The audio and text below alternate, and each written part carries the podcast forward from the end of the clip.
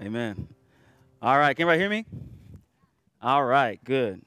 Y'all know I'm gonna get louder than this anyway, so. All right, can you hit that up, man? Appreciate that. All right, we're gonna be in Romans chapter one. Romans chapter one. It's a little chilly, y'all. I guess it is October. All right, let me get, let me get situated. Romans chapter one. I like this book, y'all. All right, so in Romans chapter 1, our, our series is called Something Ain't Right. We're, to, we're walking through Romans chapter 1 through chapter 3. And so, what you'll notice if you are alive and you pay attention at all, uh, we have a lot of problems going on right now, yeah? Yeah, there's a lot of different things and a, a, a lot of different categories of wrong, if you will. And what everybody agrees upon is that something ain't right.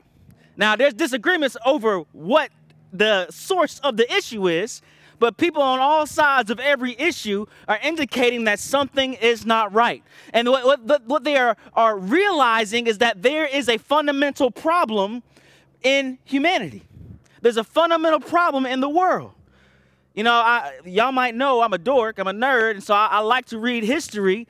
And one of the things that's interesting is history often repeats itself right? So we're having uh, issues with racial strife. That ain't new. We're having issues with pandemics. That ain't new. We're having issues in politics. Neither is that new. Okay? So, so something that, that there's something fundamentally wrong that we keep seeing over and over again in the history of humanity. Now, if that is the reality, if there are issues going on that repeatedly happen.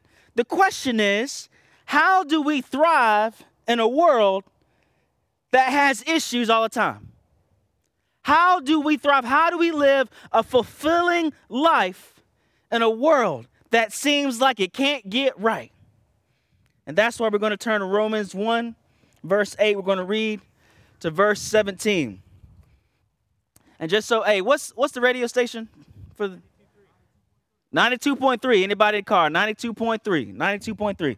All right, so we're going to start Romans chapter 1 and verse 8. It says, First, I thank my God through Jesus Christ for all of you because of the news of your faith is being reported in all the world. God is my witness, whom I serve with my spirit and telling the good news about his son that I constantly mention you, always asking in my prayers that if somehow in God's will I may at, may at last succeed in coming to you. For I want very much to see you, so that I may impart to you some spiritual gift to strengthen you. That is, to be mutually encouraged by each other's faith, both yours and mine. Now, I want, don't want you to be unaware, brothers and sisters, that I often plan to come to you, but was prevented until now in order that I might have a fruitful ministry among you, just as I have had among the rest of the Gentiles. I am obligated both to Greeks and barbarians, both to the wise and the foolish. So I am eager to preach the gospel to you also who are in Rome.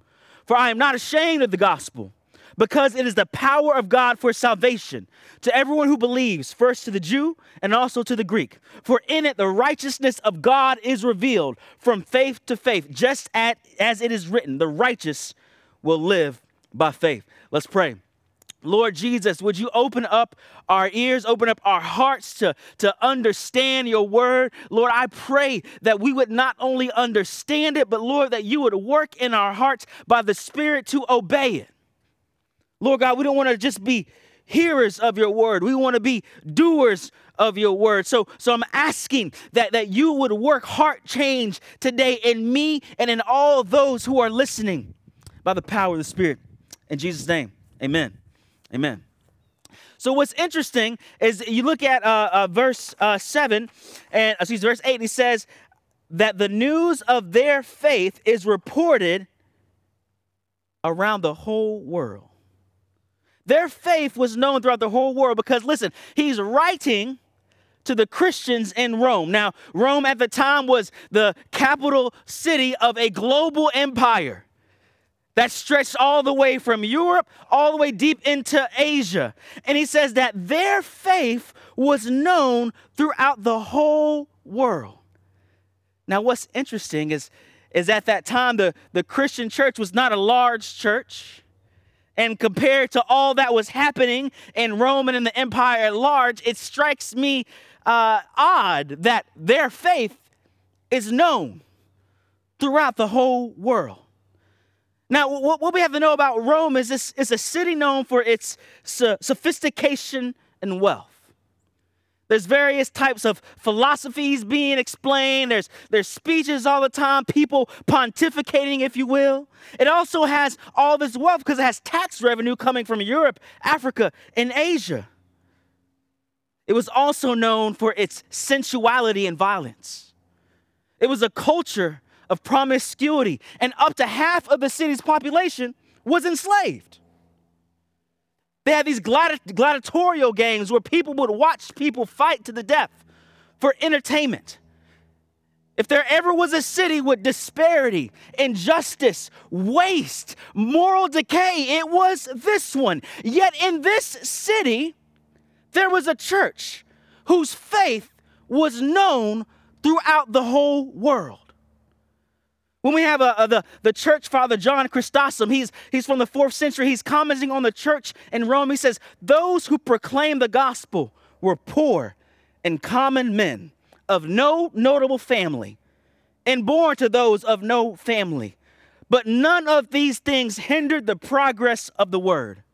So great was the power of the crucified to carry the word everywhere.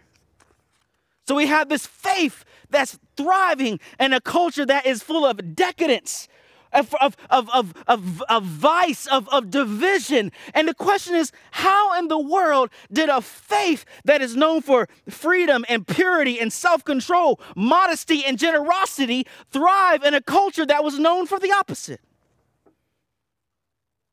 It not only thrived in Rome, but this the Apostle Paul, who wrote this letter, he, he put it in every uh, uh, square inch of the empire. He is going and preaching the gospel, and churches are being established, and the faith is growing. So we should look to the example of this church and th- to the example of the Apostle Paul for what we should do right now. All right, so that's what we're going to do for the, the rest of the text. Look at verse 9. Our lives should be marked by devotion and prayer. Verse 9 says, God is my witness, whom I serve with my spirit and tell the good news about his son, that I constantly mention you, always asking in my prayers that if it is somehow God's will, I may now at last succeed in coming to you.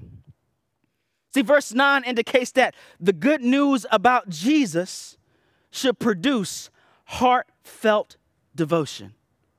What I'm saying is that a surface level faith will not quite cut it. One of, one of the things that I have been grieved about over the past however long this situation has happened, eight months, is that I have seen people depart from the faith. I have seen people shrink back from the life of the church. That, that in times of increased social pressure, and all these arguments that that that people are are revealing that their devotion is to other things and not to the God of the gospel. See, so many things are seeking our attention and seeking our devotion, but we have to cultivate devotion and service to God. If, if we are at war and, and these things are, are, are trying to lure us to this way and to that, we have to double down and what it means to pursue and seek and serve the living God. Now, here's the thing that's not different than what it used to be pre COVID and pre shutdowns. Right? We have to be devoted to the scriptures. There's no true devotion without devotion to the word. And we have to pour out our hearts in prayer. What's so interesting to me is that as Paul is writing to a church that is facing all of these issues, he's like, I've been praying for you. I'm like, man, that's it. Yeah, come on, you've been there, right? You, thank you. No, but, but, but he is devoting himself to the regular means of grace. See, sincerity in the gospel leads to consistent prayer. Beloved, we can see in this text that, that we need to pray for one another. I need you to pray for me, and I need you to pray for one another because, again, our hearts are being tempted to go this way and that way. And we need spiritual help from the, from the Holy Spirit to keep us grounded and firm in the Word. If we know that there's a war going on for our affections, then that should lead us to intercede. Beloved, that we would pray for the church regularly and that we would keep a list of needs of those around us, that we would be consistent in that. Not only is his life marked with devotion and prayer, we look at verse 11, he says that he longs for fellowship with the church. Look at verse 11. For I want very much to see you so that I may impart to you some spiritual gift to strengthen you. That is, to be mutually encouraged by each other's faith, both yours and mine. So, in the middle of a world that is vying for our attention and our affection, we need spiritual encouragement that is produced by fellowship. Here's the thing about it we can't have spiritual encouragement without interpersonal relationship. You can't have spiritual encouragement biblically all by yourself. See, when we are isolated, we are prey for the spiritual enemy. I don't know if you've ever been watching a movie and you see uh, like w- uh, one person walking down the street, maybe it's a dark, big city, and then they start walking down a really dark alley, and in your mind you're like, well, we already know that that ain't going, that's not going to work so well. Right? I mean, you're like, I, I wouldn't have done that. Now, now, here's the deal. Here's the deal. But when we isolate ourselves from spiritual fellowship, this is exactly what we're doing, putting ourselves in danger without anybody to walk our, watch our back. Beloved, it cannot be this way. Opportunities for fellowship are, are not simply to, to suck our time up, but they are to foster spiritual safety. So when we gather together for worship and when we meet in missional community, and we have men's breakfast, all the things that, that we are trying to do, I'm not trying to add something to your list. I just don't want you to walk down dark alleys. What's interesting is, is Paul is saying that he can't see them right now, and he's writing a letter, yet the letter is not sufficient for the fellowship. In other words, like, like the letter was the video chat of that day. Like that was the top-notch technology, and it, it worked well. I mean, we're reading it. It communicated something, yet something about being together was irreplaceable.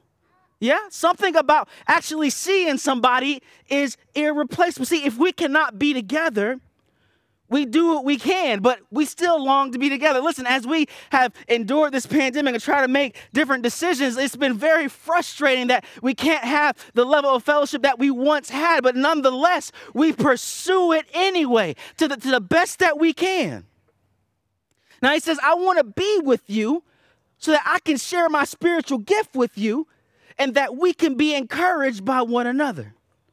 Does anybody need encouragement? It could just be me. I need some encouragement. Here's the craziest thing is that that God has given the Holy Spirit to each Christian. And each Christian has a particular spiritual gift. And when we get together in fellowship, we are encouraged by these specific things by hearing God's word taught, by another person's generosity, by, by another person's prayer, by another person's service. See, God has given all of you a spiritual gift, and it actually counts. It's meaningful, it provides legitimate encouragement. If you avoid fellowship, you are not only doing something that is a detriment to yourself, but you are withholding the very means of encouragement that God has for the church. One of the interesting things about spiritual gifts is that God Himself comes to us through the presence of His people. Something so simple that seems so minuscule. Like yesterday when when the men got together and had breakfast, like listen, the skies did not part open, okay? But I left encouraged. I heard people speak about God's word, their struggles and their reliance upon the Lord. And when I went home, I was more encouraged than when I went there. Beloved, we have to fight for these, these means of fellowship because the Spirit of God uses each other to, to, be, to be encouraged and strengthened. And beloved, we need that in this hour. What's interesting is that no one is exempt from this encouragement. Listen, Apostle Paul, who wrote the majority of the letters of the New Testament, he says, I have a spiritual gift. I want to come to you and share it, and I, but I need to be encouraged too. Right? There's a mutual encouragement happening. Long, lone rangers demonstrate their spiritual immaturity. If you think that you can have a vital spiritual life without genuine fellowship, you are saying that you are more mature than Apostle Paul. And we all know that's crazy. Unless you've been planting churches all across the nation, I don't know. All right, so long, Lone Ranger saying that I, I, don't need that. That's not a pursuit. I'm not gonna, gonna try to make it happen. It demonstrates that they don't really understand what spiritual maturity is. Beloved, I think the thing that, that prevents us from, from deep fellowship with one another is pride. We have a sense of self sufficiency. I'll be all right. I'm good. Or it might even be like this well, I'll just wait till they call me. I'll wait till they, they come to my house. No, no, no. Beloved, we have to humble ourselves and say, no, I need the spiritual encouragement. You need the spiritual encouragement. We got to figure it out. So, so we see him trying to encourage them to dedicate themselves to what's so interesting is not something that's strange or unfamiliar, but to things that are usual and vital. Not only this is, is he demonstrates that in the middle of what is a chaotic world, he demonstrates his trust in God's sovereignty. Look at verse 13. Now, I don't want you to be unaware, brothers and sisters, that I often planned to come to you, but was prevented until now, in order that I might have a fruitful ministry among you, just as I've had among the rest of the Gentiles. So if you go back to verse 10, we know that he had been praying specifically to go meet with them, right? He's like, if it's somehow in God's will, I just want to be with y'all. See, things were not going as planned for Paul, right? Yet he entrusted himself to God's will. He didn't get angry with God. Is 2020 going as you had planned? No, man.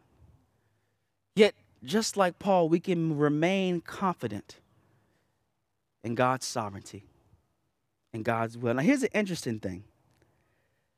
I know you've been there. You'd be like, God, why isn't this happening? It's something good.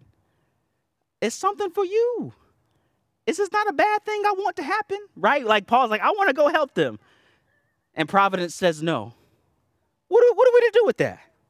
He wanted to bear fruit. It's not like I wanted to go to Rome to like you know, fight somebody. you know, like I just I want to go be helpful. And yet, yet the God's sovereignty has closed the door. Yet at the same time, we don't use God's sovereignty as an excuse not to pursue good because he's still pursuing it, yes? He's still writing a letter. He's still trying to get there. Beloved, thing, God has put things in your heart that you want to do that you feel like you've been prevented from doing. That, that, that does not mean that you have to stop pursuing it. Yet he pursued what was good grounded in peace. Yeah? He he pursued, he still pursued that which was good, the thing that God laid on his heart. See, we, we have to step back and, and on one hand, we realize that God directs all things for his glory and the good of his people. Yet at the same time, he has ordained that I pursue which is good. So the sovereignty of, of God means that I work hard, but when I go to sleep, I sleep in peace. Yeah, we, we can still work towards the thing that God put on our heart. But when we lay our head down, we say, But your will be done. Whatever you would want. So, so, so, so, we, so we remain with, with, with, with a sense of trust and even a sense of joy in God's sovereignty. And then he goes on, he says, Not only do I want you to remain uh, at peace with what God is doing, but I want you to share the gospel with everybody.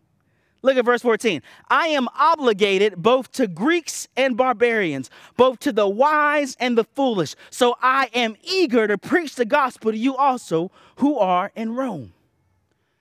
This is crazy. In a world where things are not as they should be, there's all these issues going around. Paul says, What I am obligated to do, is to preach this gospel.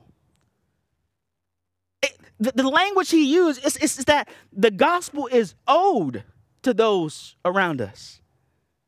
You know, when we share, share something about God to other people, we think we did them a favor. But, beloved, but according to this, it is our duty that if we don't share God's gospel, that we have withheld something that belongs to somebody else. We have stolen a piece of information that will provide hope. It's not a favor, it's the other person's right. And what's crazy is I'm obligated to Greeks and barbarians. I'm obligated to those at the top of the social ladder, ladder and the bottom of the social ladder, where, where, and everywhere in between. They all need the words of the gospel. So one of the things I've noticed is that, that as you talk with people, and if they have any sense of belief in God at all, they want Him to direct them. If He's real, just can you tell me what I'm supposed to be doing? Everybody wants a word from God. Listen, this is from Hebrews 1 and 2. It says, Long ago, God spoke to our ancestors by the prophets at different times and in different ways. Get this. In these last days, He has spoken to us by His Son we want a word from, from the Lord. And the Lord says, I sent the word. I sent the word, the Lord Jesus. I just think, I also think it's interesting. So he's writing to Christians, right? He's like, I can't wait to come see you. I'm to preach the gospel to y'all. They be like, I, I think I know what that is, right? We, I'm already, I already believe, right? But beloved, there's something about hearing the word of the gospel that doesn't only save, but it strengthens the faith.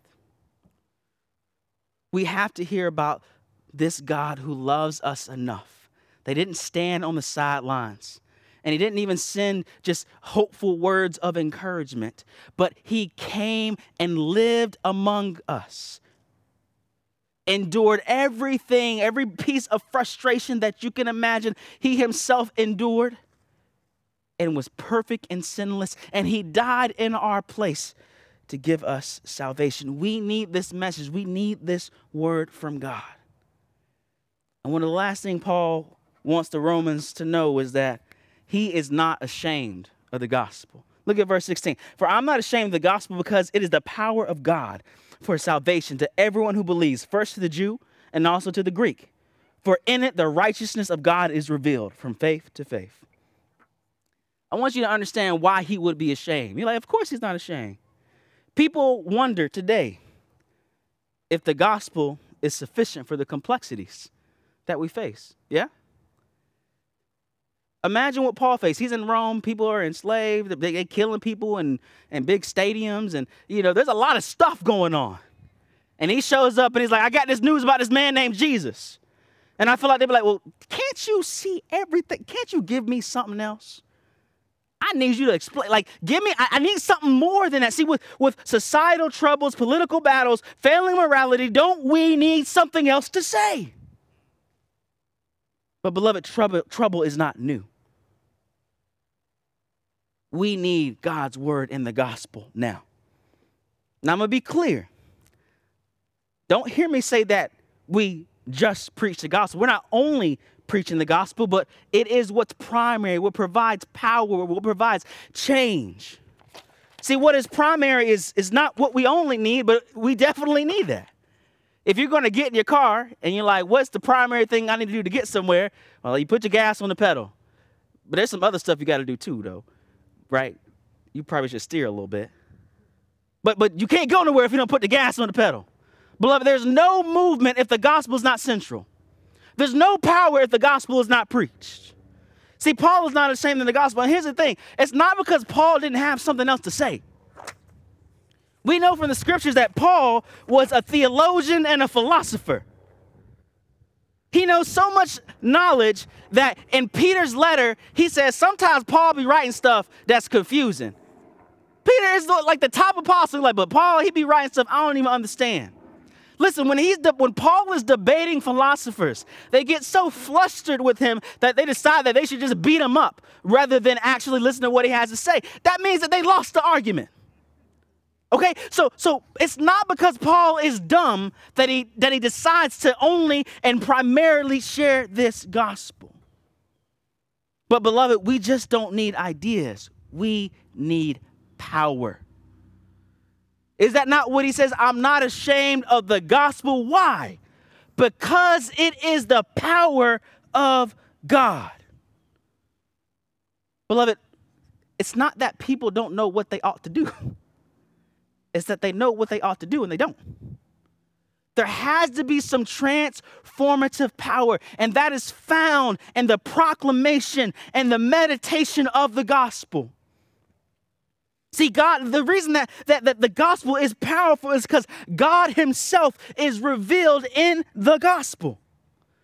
When He says that in the gospel, the, the righteousness of God is revealed, we see God's righteous standards that he has standards for human flourishing. We see that mankind has consistently failed that standard. That's why we see creation is routine, routinely put in danger. And then we see the God of grace having mercy on those who have done evil by sending his son. He's, he, this idea of substitution that, that we deserve some sort of pay for the evil that we have done. But Jesus looks at us in love and says, though you deserve death from breaking God's law, I will will get on the cross in your place. And not only that, that Jesus Christ raises from the dead and says, This, this vindication that I deserve, the fact that I, I, I am innocent, I want to give you my innocence.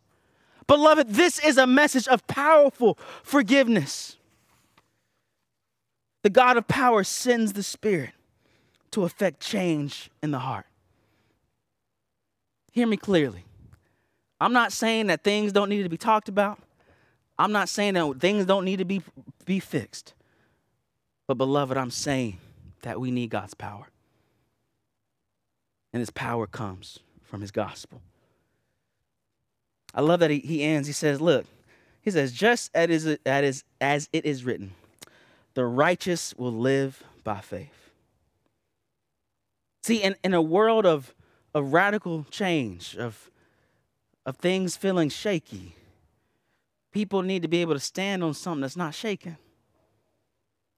They need to trust in something that won't lie.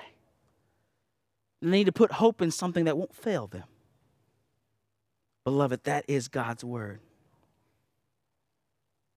You know, he's quoting from Habakkuk when he says that the righteous will live by faith. And what's happening in Habakkuk is, is the, the, the Jewish nation is about to be uh, overtaken by Babylon. It's like the worst case scenario, right?